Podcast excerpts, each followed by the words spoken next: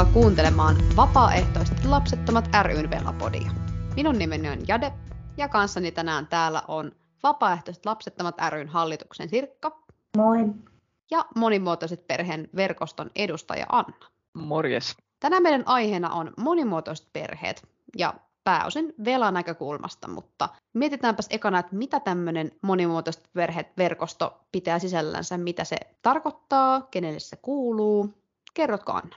Joo, monimuotoiset perheet verkosto on tämmöinen kymmenen perhejärjestön yhteenliittymä. Meitä on siis edustetaan kymmentä eri sorttista perhemuotoa, jotka kaikki tavalla tai toisella rakenteeltaan poikkeaa siitä, mitä ajatellaan tavallisena perheenä. Meillä on siis kaikkea mahdollista alkaen adoptioperheistä, lapsensa tai puolisonsa menettäneisiin, sateenkaariperheistä, yhden vanhemman perheisiin, uusperheistä, perhehoitajiin ja kahden kulttuurin maahanmuuttajaperheitä, kaikkea mahdollista erilaista monimuotoisuutta. Kaikenlaiset porukat, jotka, jotka jotenkin silleen perherakenteensa puolesta on erilaisia kuin mitä oletus, oletus sanoisi, niin kuuluu meidän verkostoon. Tämä on silleen hauska, hauska konklaavi, että tässä myös niin kuin tulee tosi hyvin semmoinen yleiskuva siitä, että mitä perheistä usein yhteiskunnassa puhutaan ja minkälaisia niin kuin erilaisia oletuksia se perhepuhe sisältää. Ja se on varmaan semmoinen, mikä myös vapaaehtoisesti lapsettomien kohdalla on, tulee usein vastaan, että minkälaisia toiveita, oletuksia tai, tai ajatuksia ihmisillä on siitä, että miten vaikkapa elämänkaaren kuuluu mennä tai tai miten ihmiset elämänsä yleensä elelevät. Joo, ehdottomasti. Ainakin itse olen huomannut omassa lähipiirissä semmoisen, että mun kaverit on ruvennut puhumaan perheestä sillä tavalla, että joka ei tarkoita sitä omaa lapsuuden perhettänsä, niin on ruvennut puhumaan perheestä vasta siinä vaiheessa, kun hän saanut sitten biologisesti jälkikasvua itsekseen, että on puhunut, että no nyt tämä meidän pieni perheemme, että sitä ennen ei oikeastaan ole puhuttu perhemuodossa. Mitä Sirkka? Mitä tämä asia, millaisia ajatuksia tämä sinussa herättää? No, mä olen ihan utelias kuulemaan just Anna ajatuksia tästä verkostosta. Sillä että monimuotoiset perheet varmaan on hyvin paikallaan, että itse olen elänyt semmoisessa ydinperheen normimaailmassa ja tässä elämän varrella, kun on tullut maailmaa kierrettyä ja muuta, on tullut vastaan kaikkea muuta kuin se ydinperhe ja on sitten alkanut ymmärtämään, että on olemassa muutakin kuin normi. Ja sitten, että itsellä on se tulokulma tietysti, että mulla on aina semmoiset pienet norminpurkutalkoot meneillään, että semmoiset jotkut hyvin ahtaat normit voi olla ahdistavia. Ja sitten itse on jossain omassa kuplassaan, mä oon tässä vapaaehtoisesti lapsettomien kuplassani, mutta mä oon itse lähtöisin suurperheestä ja mulla on valtavasti sukulaisia ja sillä lailla, että mulle on nämä maailmat tuttuja. Nyt nykyaikana sitten tai minun elinaikana minusta tuntuu nyt, että maailma on avautunut sillä lailla, että puhutaan enemmän monimuotoisuudesta ja että ihmiset ihan aidosti elää monimuotoisia eläimiä ja siitä voisi olla vieläkin enemmän puhetta. Ja sitten niin kuin joskus toivoskin, että ei olisi enää tarvetta kaiken maan tota, toiminnalle, että asiat olisi jo niin valmiita ja itsestään selviä, että ei tarvitsisi niin esimerkiksi jotakin lakimuutoksia lähteä ajamaan ja niin edelleen. Että ja, ja mä jotenkin näen tosi vahvasti sen, että viimeisen 10-15 vuoden aikana jo pelkästään perhenormit on muuttunut ihan, ihan huomattavasti myös sen kannalta, että, että esimerkiksi tämä niin kuin rajapinta myös niin kuin tahattoman lapsettomuuden ja vapaaehtoisen lapsettomuuden välillä, niin sekin alkaa olla silleen niin kuin tunnustettu, että siinä on tosi monta eri varianssia, että et ei niin kuin tavallaan ole niin, että ihmiset vaikka niin kuin alusta asti valitsee, että he ei halua lapsia tai että he niin kuin alusta asti ajattelee, että he niin kuin ehdottomasti haluaa lapsia, vaan että, niin kuin, että sitäkin pohditaan tosi paljon enemmän. Tässä on tosi ihmisten elämänkulkujen ajatukset ja, ja semmoiset niin kuin elämän toiveet ja ehkä semmoiset suunnitelmat elämälle.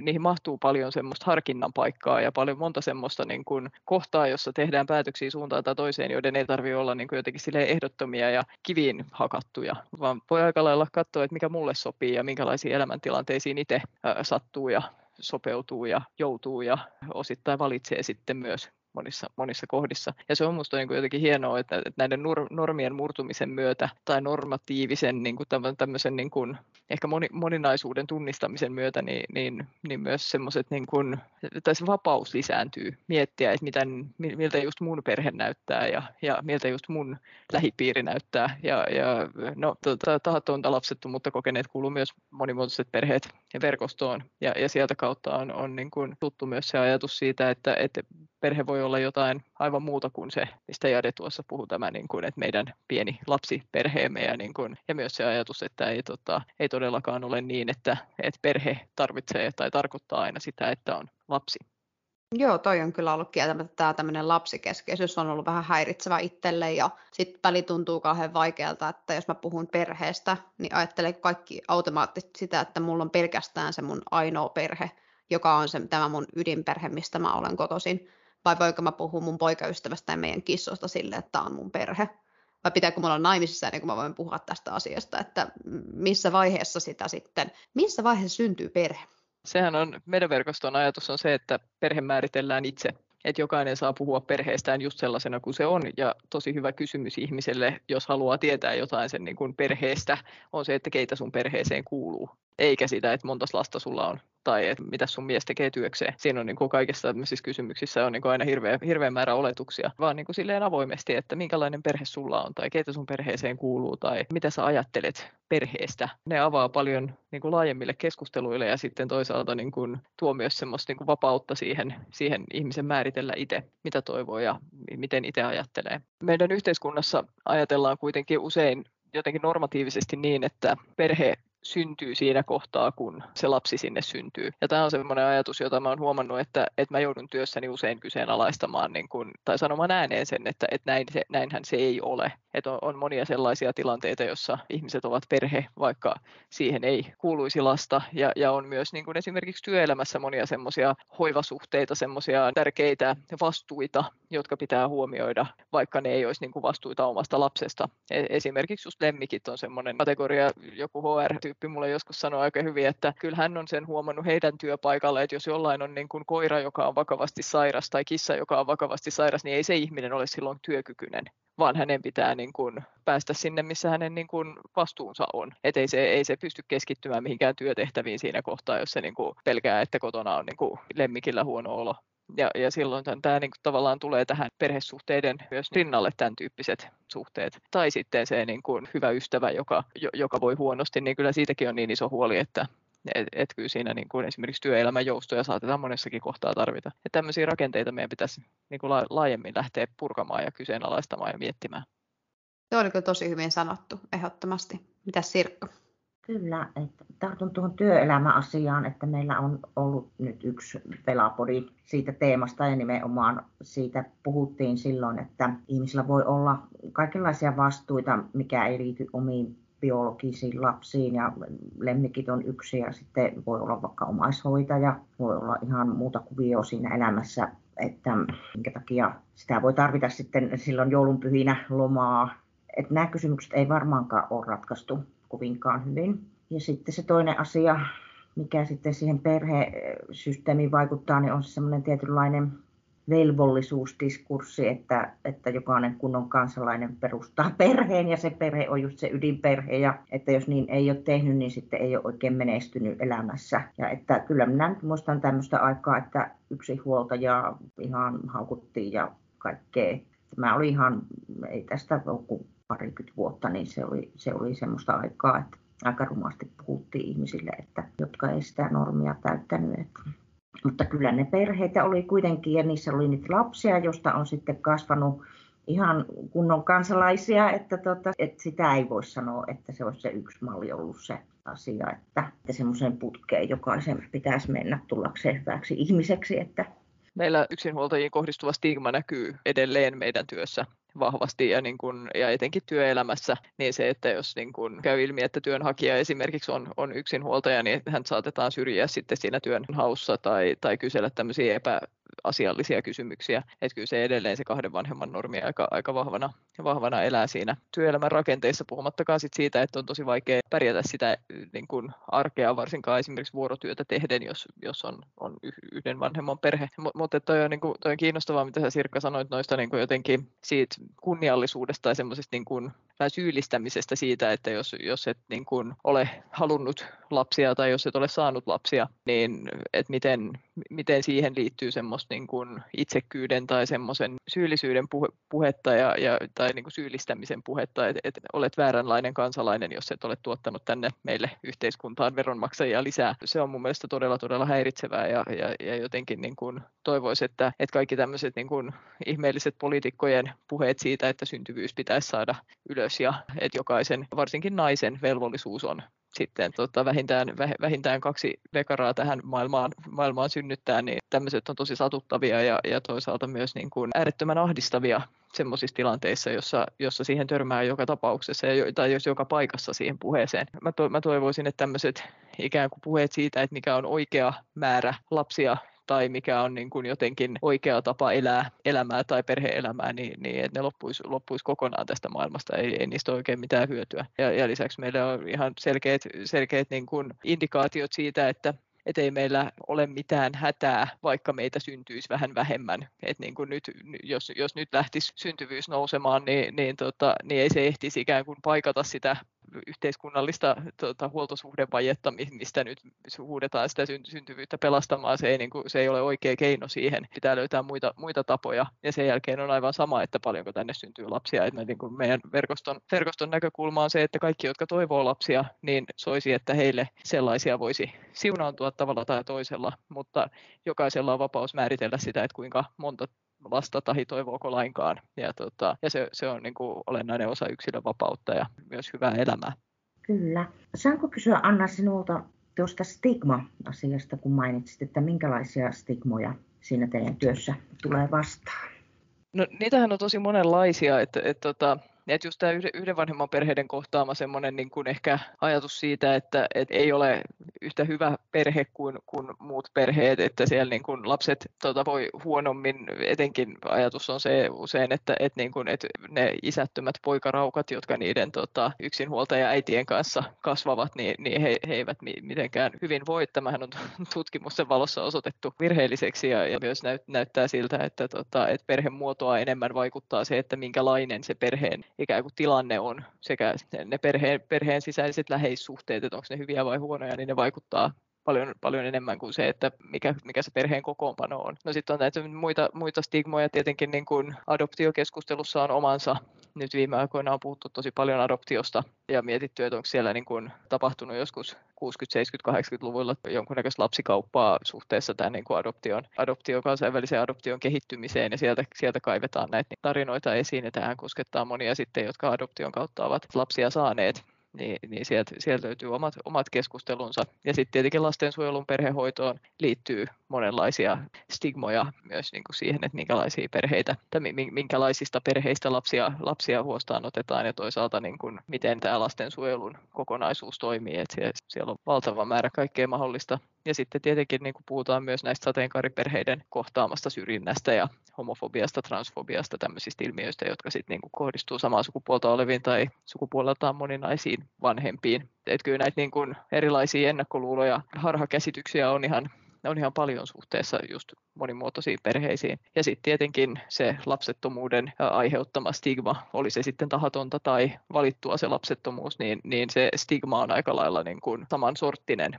Et ei se, niin kuin, siinä on toki niin kuin, sitten eroja siinä kokemuksessa monella tavalla, mutta, mutta et se, niin kuin, se kysymys siitä, että ai teillä ei ole lapsia, ai miksi teillä ei ole lapsia, mikäs, mikäs niin kuin, onks, onpa kummallista, tai se sukulaisten painostus, että koska me kuullaan pienten jalkojen tepsutusta tai niin semmoiset varovaiset utelut tai jossain sopivassa kohdassa jotain niin kuin seurustelusuhdetta, se, että joku rupeaa onnittelemaan sua, kun sulla on pikkasen niin kuin vatsa pyöristynyt vaikka sen takia, että on menkat tulossa, niin se on niin kuin, se, nämä ovat varmaan tuttuja sekä vapaaehtoisesti että tahattomasti lapsettomille henkilöille, että kaikenlaista tämmöistä tulee vastaan. Joo, kyllä noi on valitettavan tuttuja. Ja just tämmöistä velaperhekäsityksestä tai ylipäätänsä perhekäsityksestä tulee mieleen aina tuommoinen Jarkko Martikaisen kappale, missä valssitanssitaidottomille, missä lauletaan, että kaksi on perhe. Ja musta se on todella sellainen ihana, sellainen niin vela-aspekti siihen, että mahtavaa, että, että kaksi on perhe. Että tota, siihen ei tarvita yhtään se enempää. Mutta niin kuin mainitsin, niin perhe voi olla myös yksi, että jokainen saa sen ihan itse määritellä, mikä on tosi tärkeää mun mielestä, että ei ole se välttämättä, että se, kuinka paljon ihmisiä sun perheeseen kuuluu, niin se on sen joka, jokaisen ihmisen määriteltävissä oleva asia. Yksi käsite, joka mun mielestä pitäisi romuttaa maailmasta, on käsite nimeltä perheetön. Useinhan niin kuin sitä käytetään tälleen tilastollisesti, kun puhutaan vaikka yksin asuvista ihmisistä, niin heistä käytetään sanaa perheetön. Ja se on äärimmäisen harhaanjohtava, koska mä tiedän toki, että, että on olemassa ihmisiä, jotka ovat perheettömiä, mutta he on tosi tosi harvinaisia. Mä ajattelen, että perheetön on sellainen ihminen, joka ei määrittele ketään perheeseensä kuuluvaksi. Ei niin kuin omia vanhempiaan tai omia sisaruksia tai kumppania tai lemmikkieläintä tai ystäviä tai ö, omia lapsia tai joku ystävän lapsia tai jotain muuta lähipiirin jälkikasvua tai mitä ikinä. Mä ajattelen, että, että, että perheetön on semmoinen sana, jota pitäisi tosi tosi varovasti käyttää kenestäkään ihmisestä ja ensin kysyä tosi tarkkaan, että et niin onko tämä niin kuin, tai et, et ehkä niin kuin ennemmin niin päin, että sitä pitäisi käyttää vasta sitten, kun ihminen itse käyttää sitä itsestään. Mm. Koska nyt kun me vaikka tilastoidaan näitä yksin asuvia tai yhden hengen talouksia, niin, niin siitähän näkyy niin kuin näistä pelkästään näistä tilastoista ja puuttumaan ihan järjetön määrä ihmisten erilaisia perhesuhteita, jos, niin kuin, jos ei muuta, niin puhutaan esimerkiksi etävanhemmista, joiden luona lapsi ei ole kirjoilla, jos he asuu ilman puolisoa niin heidät määritellään perheettömiksi tilastoissa. Hehän niin kuin tavallaan hehän on yksin asuvia ja, ja silloin jos he on yksin asuvia, niin, niin eihän kuka, ei mistään tule silloin näkyviin se, että vaikka heillä asuisi joka toinen viikko siellä niin kuin koko viikon ne heidän lapset tai se heidän lapsi, niin se on niin kuin jotenkin, jotenkin täysin hönttiä. Tai sitten tämmöiset niin kuin parit, jotka eivät asu yhdessä, sekin on yleistyvä ilmiö, että, että ihmiset valitsevat, että he ei halua asua yhdessä erilaisista syistä, niin heidätkin tilastoidaan sitten perheettömiksi ihan riippumatta siitä, että miten tiivis perhesuhde heillä on. Paitsi jos on naimisissa, niin sitten he on perheellisiä. Avioliitto jostain syystä niin kuin silleen mystisesti muodostaa perheen noin niin kuin tilaston näkökulmasta. Mm. Niin, että vaikka kyllä. sitten tilanteet tosiaan on muuttuvaisia ja tota, että todellisuudet, niin todellisuudet voi olla hyvinkin vaihtelevia, että olipa se status mikä tahansa.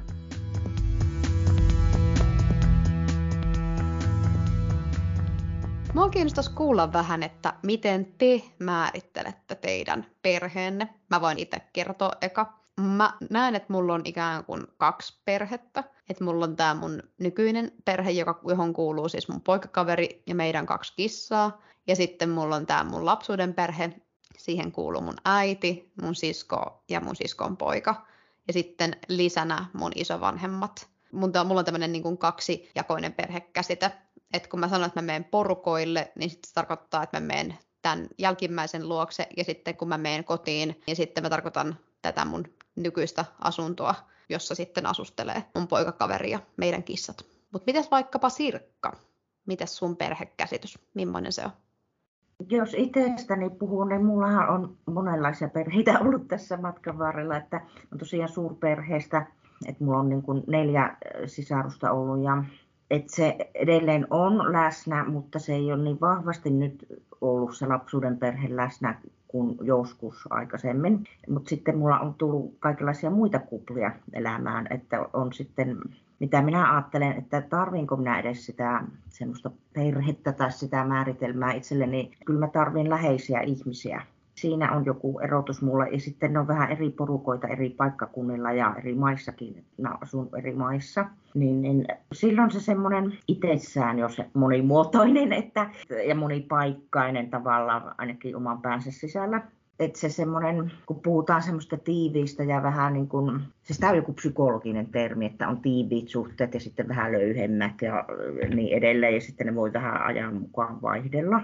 Niin se varmaan onkin ja sitten, että nyt tietysti kun on joku korona-aika, niin tämmöinen pistää todella miettimään ihmistä, että ketkä sulle on niitä läheisiä ja että ketä sä haluat nähdä ja otat sä sen riski, että sä lähdet katsomaan jotakin, joka ei asu samalla paikkakunnalla ja on tosi vaikea jonnekin lähteä ja niin edelleen. Että silloin tietenkin on kirkastunut tämä, että ketkä on tärkeitä ihmisiä ja vaikka eläimiäkin, että mutta että ei sillä jossain virallisessa tilastoissa, niin minähän olen ihan semmoinen outcast perheetön, että ei, ei mulla niinku semmoista itse perustettua porukkaa ole tällä hetkellä.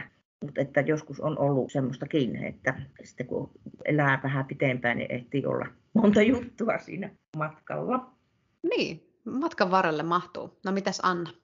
Joo, mun perhe onkin semmoinen, että parhaiten nimitään sitä tonttuhaitariksi. Se, tota, se menee niin kuin laajalle ja pitkälle. Mulla on siis puoliso ja meillä on yhteensä neljä lasta, joista kaksi on mun ja kaksi on hänen. Ja tota, mun lapsilla on kaksi muuta vanhempaa ja lasteni isällä on sitten aviomies, joka on Australiasta ja, ja siellä on sitten sukua lapsilla ja sitten puoli, puolisoni lapsilla on myös, myös isä ja isällään uusi puoliso, jotka on sitten, mä lasken kyllä heidätkin, heidätkin kuuluvani jotenkin niin kuin laajennetusti mun, mun perhekuntaan. Ja sitten meillä on näitä eläinkuntaa yhteensä tässä, tässä koko porukassa kaksi kappaletta koiria, jotka asuu eri osoitteissa ja yksi kappaletta kissaa, joka asuu täällä mun kanssa ja me puolison kanssa asutaan eri osoitteissa, koska halutaan molemmat kasvattaa omia lapsiamme jotenkin silleen rauhassa, ne on sen verran teini ikäisiä kaikki, ettei ole haluttu lyödä niitä mikä uusi on väkisin. Niin, niin puoli, puolisoni sitten asuu tuossa 500 metrin päässä tuonne tota, oikeaan päin ja hänellä on vielä kilpikonna, että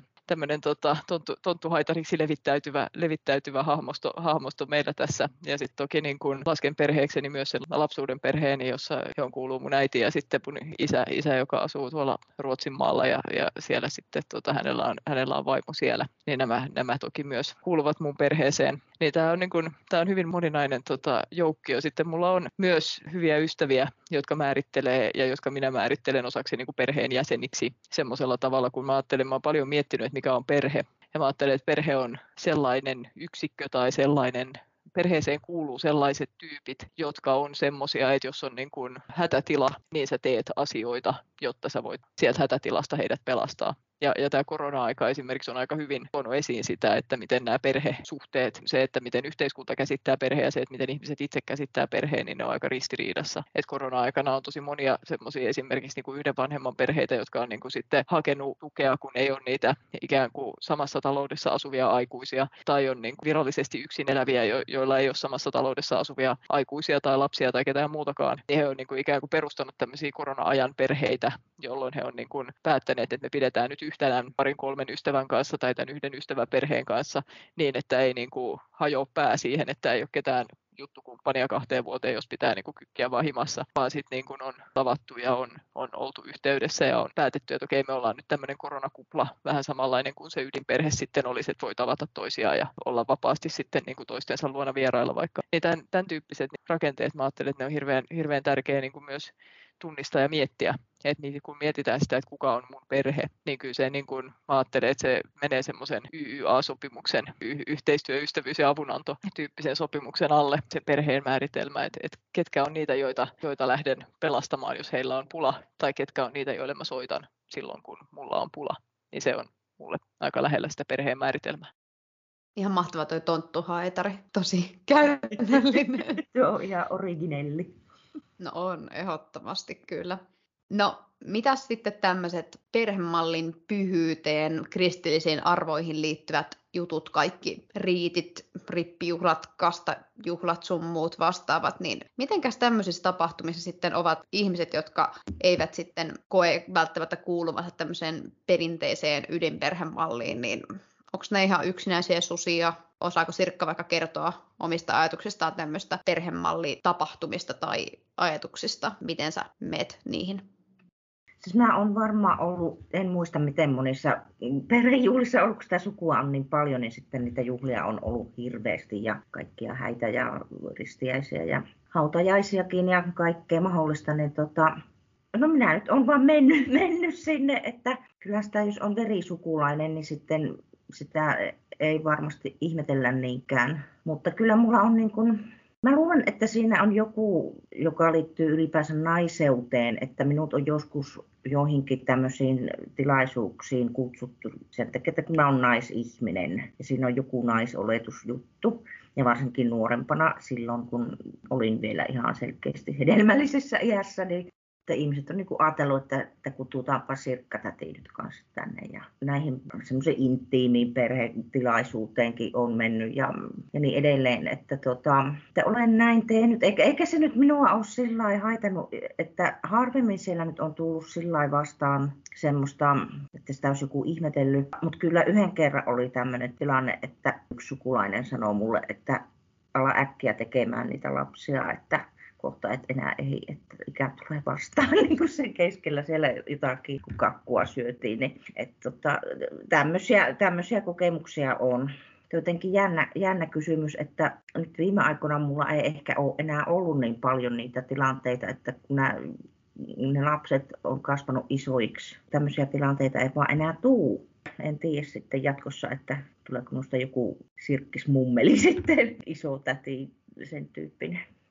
Mun sisko menee tänä kesänä naimisiin ja se kutsui meidän miespuolisen serkun ja hänen poikaystävänsä häihin mukaan. Ja mua ärsytti tosi paljon tuossa pari vuotta sitten, kun tämän miespuolisen serkun sisko meni naimisiin, eikä se antanut hänen omalle veljellensä avekki-oikeutta.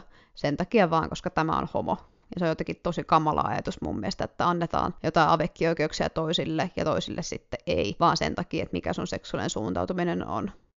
Joo, nämä, nämä juhlat ja juhlapyhäthän on semmoinen, mikä niin kuin meidän verkostossa puhuttaa myös toki paljon. Ja niihin liittyy kaikenlaista, niihin liittyy tosi vahvaa tunnelatausta ja niihin liittyy just sit sitä, niin kuin kuka on perhettä ja kuka ei ole ja kenet saadaan kutsua ja kenet ei kutsu, ketä ei kutsuta ja näin edespäin. Uusperheiden liitolla on semmoinen vakio-asia, että siinä kohtaa kun lakkiaiset alkaa lähestyä, niin, tota, niin heillä soi puhelin. Media kyselee, että no miten uusperheessä nyt sitten, että kun tulee nämä niin kuin lakkiaiset ja hääsesonki, niin kutsutaanko sitten niin kuin kaikki bonus vanhemmat sinne kanssa mukaan ja, niin kuin, ja onko tavallaan, jos vanhemmat on eronnut, niin pitääkö sitten viettää kahdet lakkiaiset ja miten, miten te neuvotte nyt perheitä, kun he käy näitä mietintöjä. Ja mä ajattelen, että siinä on nimenomaan kyse siitä, että se perheen määritelmä ja se, että mikä tavallaan kuka saa olla tärkeä, kuka saa olla läheinen, kenet määritellään merkittäväksi ihmiseksi toisen elämässä, niin se, siinä niin kuin, sitähän näissä kohdissa kysytään. Ja sitten sit mä ajattelen niin, että, että meillä on aika, aika vahvat normit siitäkin, että just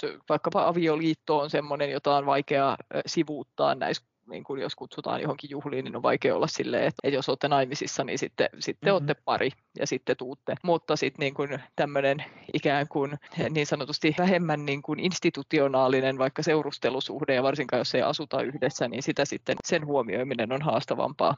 Näissä tulee aivan, aivan uskomattomalla tavalla erilaiset normit esiin ja sitten myös just tämmöiset niin kuin arvokysymykset, että, että ei ole eka kerta, kun sitä niin kuin jonkun homomiehen miesystävää tai avopuolisoa tai aviopuolisoa ei ole kutsuttu, koska ollaan kaapissa muulle suvulle vaikkapa tai ei haluta puhua siitä asiasta tai ajatellaan, että tämä nyt on niin vaikeaa, että et ei nyt oteta, niin kuin, että mummi ei nyt kestä tätä, että hän saa sydänkohtauksen, kun hän, jos hän tota, tämmöistä joutuu, joutuu katsomaan. Ja, siis, ja tämä... meil, joo, siis meillä on just tämä, että mun isoäidille ei voi mitenkään sanoa, että se varmasti järkyttyisi. Come on!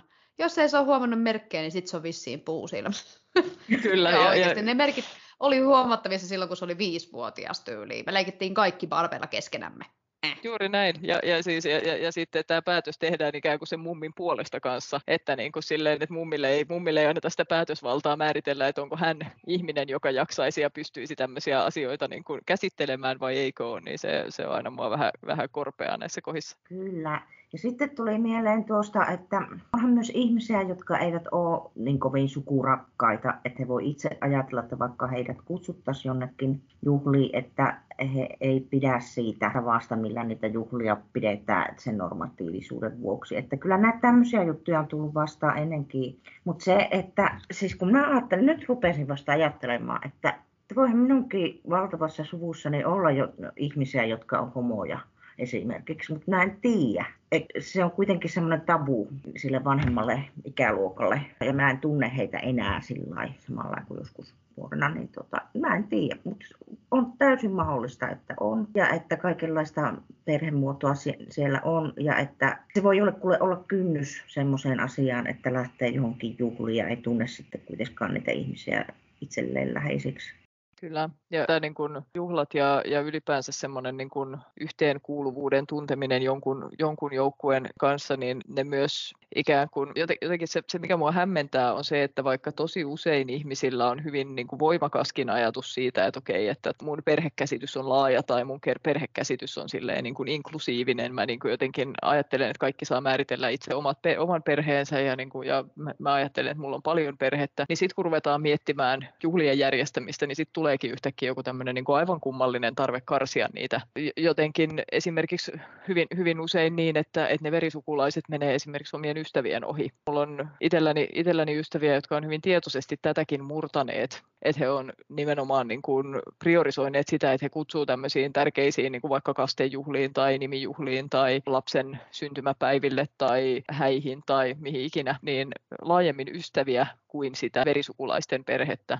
Ja, ja siitä tulee kyllä niin kuin ihmettelyä hyvin usein. Ja mä ajattelen jotenkin, että tässäkin on joku semmoinen normi, joka selkeästi nyt näyttäytyy, että, että, että kuka on oikeasti sukua ja kuka ei ole oikeasti sukua, tai kuka on oikeasti perhettä tai läheinen ja kuka ei ole oikeasti perhettä tai läheinen. Niin nämä on hyvin, hyvin latautuneita paikkoja, ja, ja musta on hienoa, jos niistä niin kuin jotenkin latauksista voitaisiin, niitä voitaisiin vähän purkaa, tai niistä voitaisiin, niistä voitaisiin enemmän ja monimuotoisemmin myös, myös puhua, ja, ja tuoda esiin semmoisia hyviä käytäntöjä, että miten huomioida vaikkapa nyt sit sitä serkun poikaystävää, jos se niin kuin sinne sellainen on olemassa ja tiedossa. Niin ja siis mua itteeni vähän silleen mietitytti, kun sisko on meistä se ensimmäinen kumpi menee naimisiin, niin mä joudun vähän katsomaan, että ketä se sinne kutsuu. Sitten on just on serkkua ja sitten ehkä kauimmaisen, ketä hän kutsuu, on niin kuin yhdet pikkuserkut, jotka oli meille läheisiä lapsena, mutta ei nyt oikeastaan enää. Et meillä kumminkin he asuu Turussa ja meillä on niin kuin ikäeroa joku semmoinen kymmenen vuotta, niin kuin minulla ja mun pikkusirkun välillä ja siskolla ja pikkusirkun välillä joku semmoinen seitsemän vuotta suunnilleen, että me ei mitenkään silleen niin kuin edes iällisestikään olla eikä elämällisesti lähellä, niin sitten mua ehkä vähän silleen mietityttää, että ei hitsi, että nythän mä joudun kutsumaan nämä samat tyypit. Et mun olisi tehnyt mieli jättää tää ja nämä pois, että me ei kauhean läheisi olla just joku isän veli ja sen vaimo, joka ei edes tykkää tulla yhtään minnekään. Ää, tämmöisiä tyyppejä. Että näitäkin niin joutuu ikään kuin se, joku määrittää sun puolesta. Et koska mä kutsuin nämä, ja sitten kun sä meet joskus naimisiin, sun pitää kans kutsua nämä, niin onks pakko? Tässä kohtaa mä ajattelen niin, että häät on jokaisen oma juhla ja sinne saa kutsua just ne, ketä haluaa. Ja niin me järjestettiin myös meidän, meidän omat, omat häät tuossa tota, puolisoni kanssa. Ja, ja, tota, ja silleen, että et siis me tehtiin myös tämmöisiä aivan törkeitä asioita, että niin kun, jos meillä on ystäviä, jotka niin kun me tunnetaan toinen osapuoli pariskunnasta, eikä sitä toista osapuolta juurikaan, eikä heidän lapsia, niin me kutsuttiin vaan se joku yksi, joka me tunnetaan hyvin, joka on silleen, niin kuin, että mulle läheinen ihminen, mutta en tunne hänen puolisoaan, on sen ehkä joskus niin kuin pari kertaa kertaa silleen kohteliaisuudesta tavannut, niin kivempihan sille ystävällekin on, jos hän pystyy jättämään puolisonsa ja sitten ne niin kuin vekarat himaa ja juhlimaan häitä pitkään myöhään yöhön lapsettomana ja, ja tota, ilman puolisoa ja, ja, ja rauhassa, rauhassa paneutumaan niihin, niihin juhliin. Mutta sitten me niin kuin todettiin, että, että me halutaan kutsua ne, ketkä on meille läheisiä, sillä mennään. Mutta nämä on siis juuri noin, kun Jade sanoi, että näissä on tosi vahvat semmoiset myös niin kuin odotukset ja oletukset ja sitten sukulaiset on silleen, että no miksi et nyt kutsunut sitä ja tätä ja, ja, ja sitten siitä tulee vähän semmoinen hönttiolo siihen hääpäiväänkin itselle, että, että onko mä nyt kutsunut aivan väärät ihmiset ja apua, täällähän on vaan näitä, joista mä tykkään, että olisiko pitänyt mm. kutsua ne tyypit, joista mä en yhtään tykkää, mutta jotka on jollain tavalla normien mukaan kutsuttava. Hyvä kysymys. Kyllä.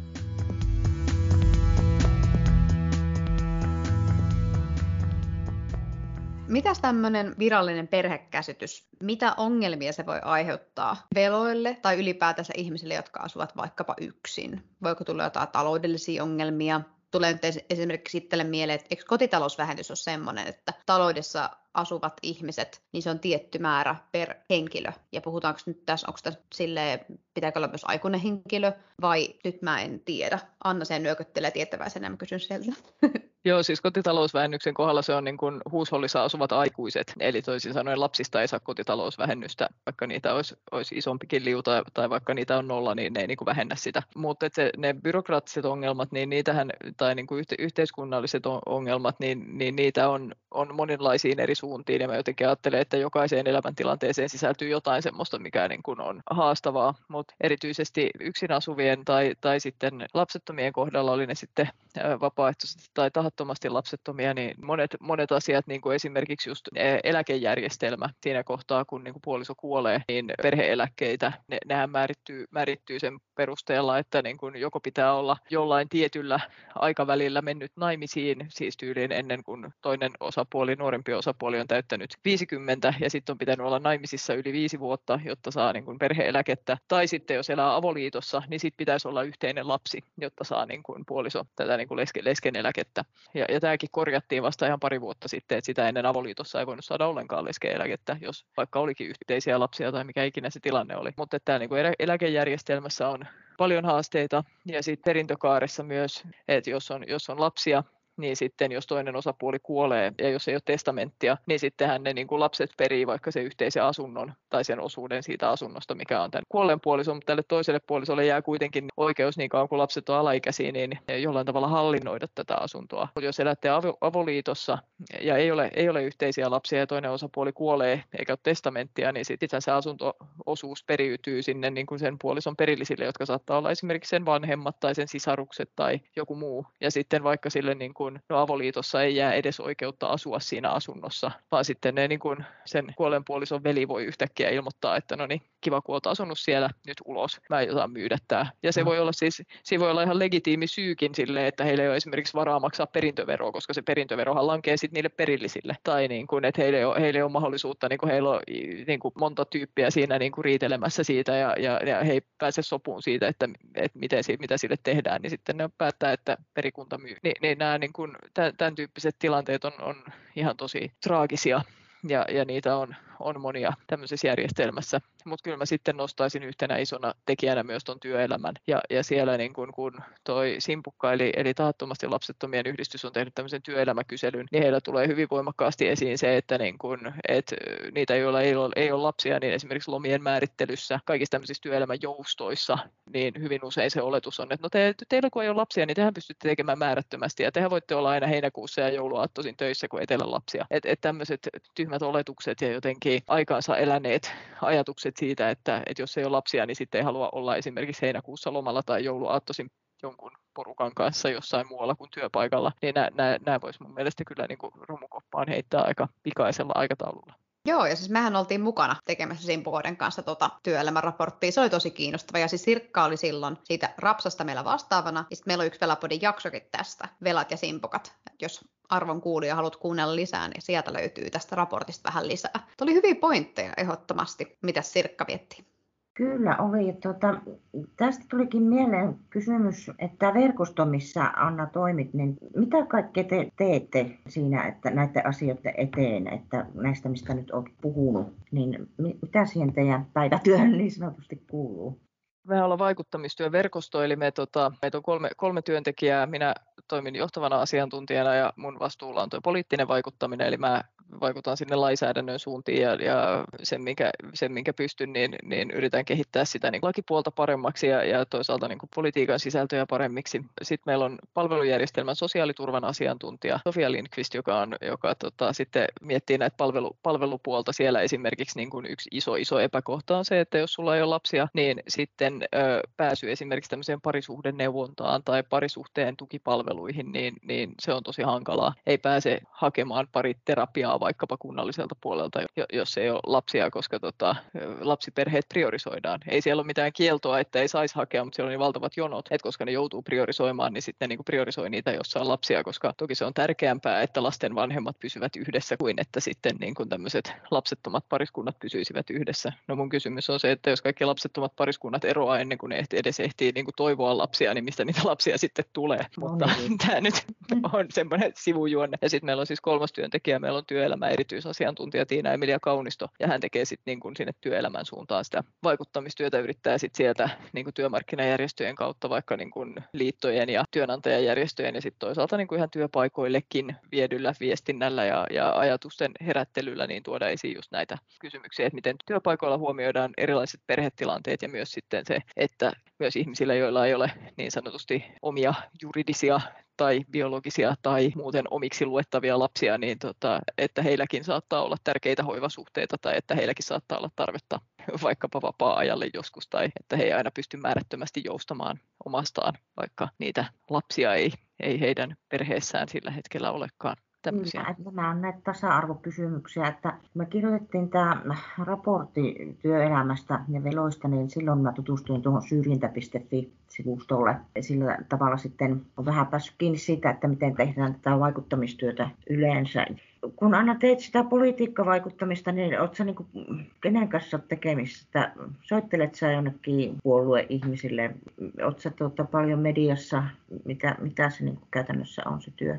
No mediassa mä oon sen verran, kuin mitä media soittelee mulle, että me ei hirveän aktiivisesti itse median suuntaan tehdä semmoista työtä, mutta, mutta kyllä mä tuonne niin kuin kansanedustajiin, ministeriöihin, virkamiehiin, virka, viranhaltijoihin siellä olen ihan päivittäin yhteydessä ja, ja tota, nyt ollaan menossa puoluekokouksiin vierailemaan tässä kesäkuun eka viikonloppuun keskustan kokoomuksen ja vasemmistoliiton puoluekokoukset eri puolilla maata, niin meidän kolmen hengen tiimi jakautuu nyt eri osoitteisiin Lappeenranta, Pori ja Kalajoki-akselille. Siellä on hyvä käydä sitten keskusteluja kanssa niin kuin niiden ihmisten kanssa, jotka tekevät sitä rivipolitiikkaa siellä, siis tämmöistä niin kuin ikään kuin päättää näistä poliittisten ohjelmien sisällöistä tai niin kuin miettii sitä, että mitä puolueet ajaa missäkin vaiheessa, niin semmoisia reittejä. Ja sitten toki siis Suomi on pieni maa, Suomessa vaikuttamistyö on suhteellisen yksinkertaista. Hyvin helposti voi niin kuin laittaa sähköpostia kansanedustajalle ja saada siihen vastauksen tai niin kuin nostaa esiin jonkun ongelman jossain ministeriössä, niin kuin laittaa viestiä sinne ministeriön virka, virkahenkilölle,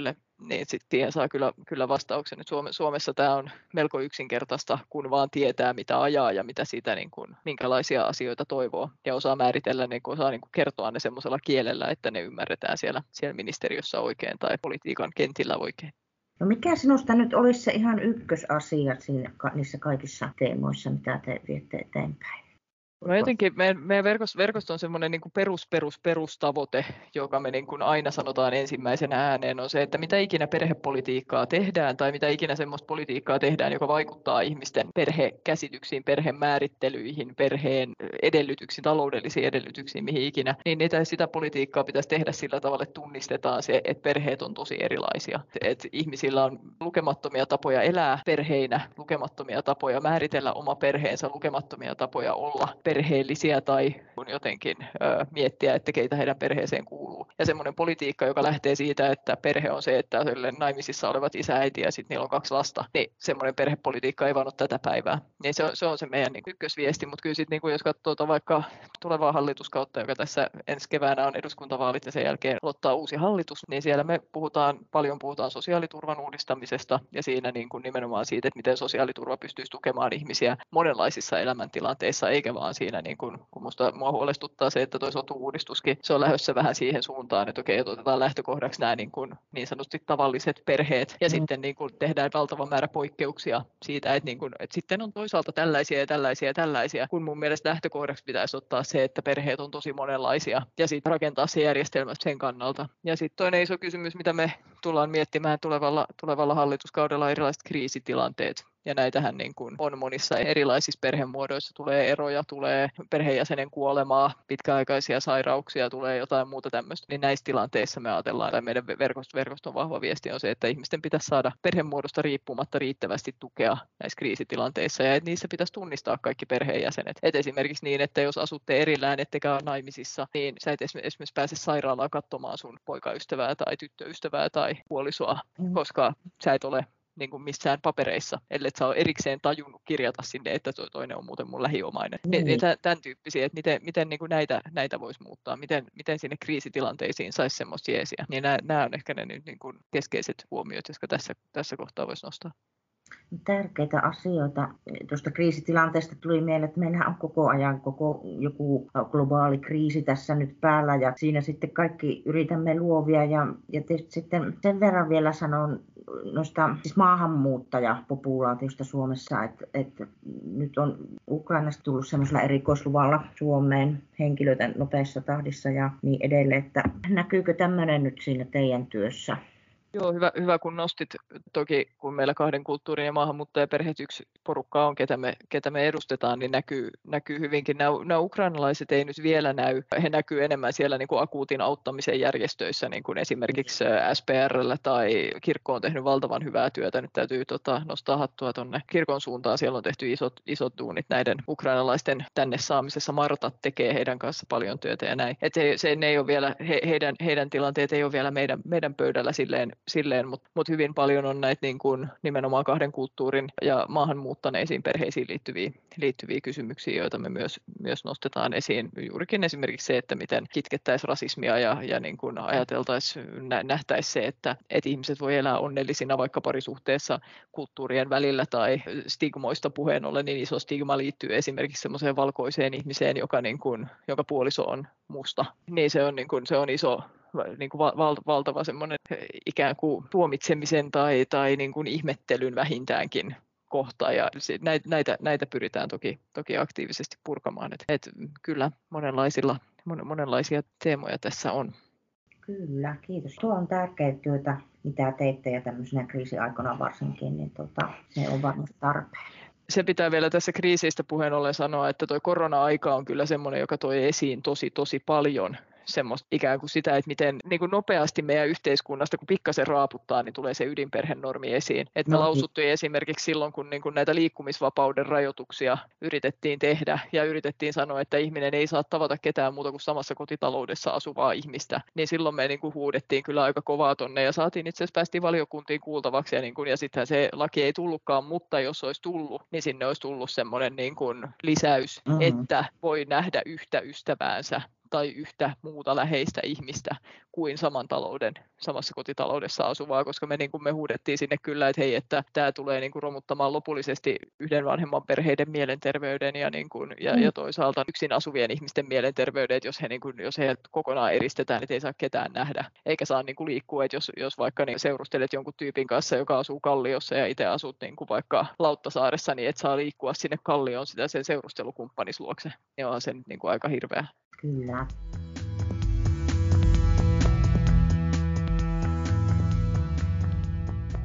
Meillä on ollut tosi monipuolisesti kaikki hyviä aiheita. Mä että me voitaisiin tähän loppuun vielä ottaa semmoinen positiivinen katsotokanta tulevaisuuteen, että miten me saataisiin erilaisia perhemalleja enemmän näkymään vaikkapa valtamediaan, someen, elokuviin, TV-sarjoihin, tai miten me voitaisiin muutenkin niin kuin lisätä tällaista perhepositiivisuutta jokaiseen suuntaan. Anna voi vaikka aikana aloittaa.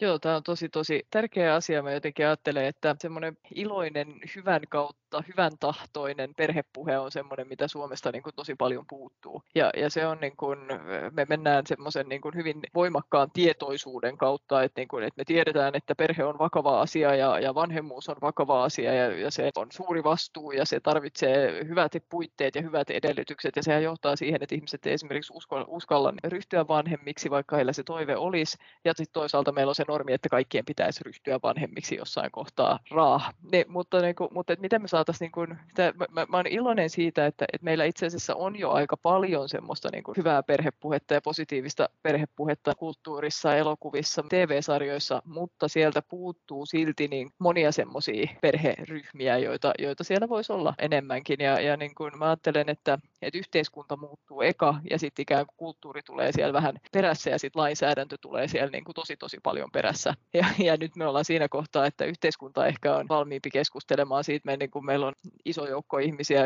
lähemmäs 15 prosenttia, jotka valitsee esimerkiksi, että he, he ei halua lapsia elämäänsä, tai meillä on iso joukko ihmisiä, jotka elää uusperheissä tai mitä ikinä. Niin tämä tunnistetaan jo yhteiskunnallisessa keskustelussa, kohta se aletaan tunnistaa kulttuurissa ja sitten sitä myötä se vähitellen aletaan tunnistaa myös lainsäädännössä ja, ja se, se on minusta ihan hyvä lähtökohta. Mutta mä ajattelen, että se kaikista tärkein juttu on ehkä se, että puhutaan kaikki toistemme perheistä kunnioittain. Että niin kuin jotenkin ei koskaan kyseenalaisteta kenenkään toisen perheeseen liittyviä valintoja, sillä pääsisi tosi pitkälle. Et sit vois, niin sit, jos voisi luottaa siihen, että kukaan ei koskaan kyseenalaista sitä, että miten sä olet perheitä koskevia valintoja tehnyt, niin sitten sä voisit puhua niistä aika silleen niin kuin avoimestikin.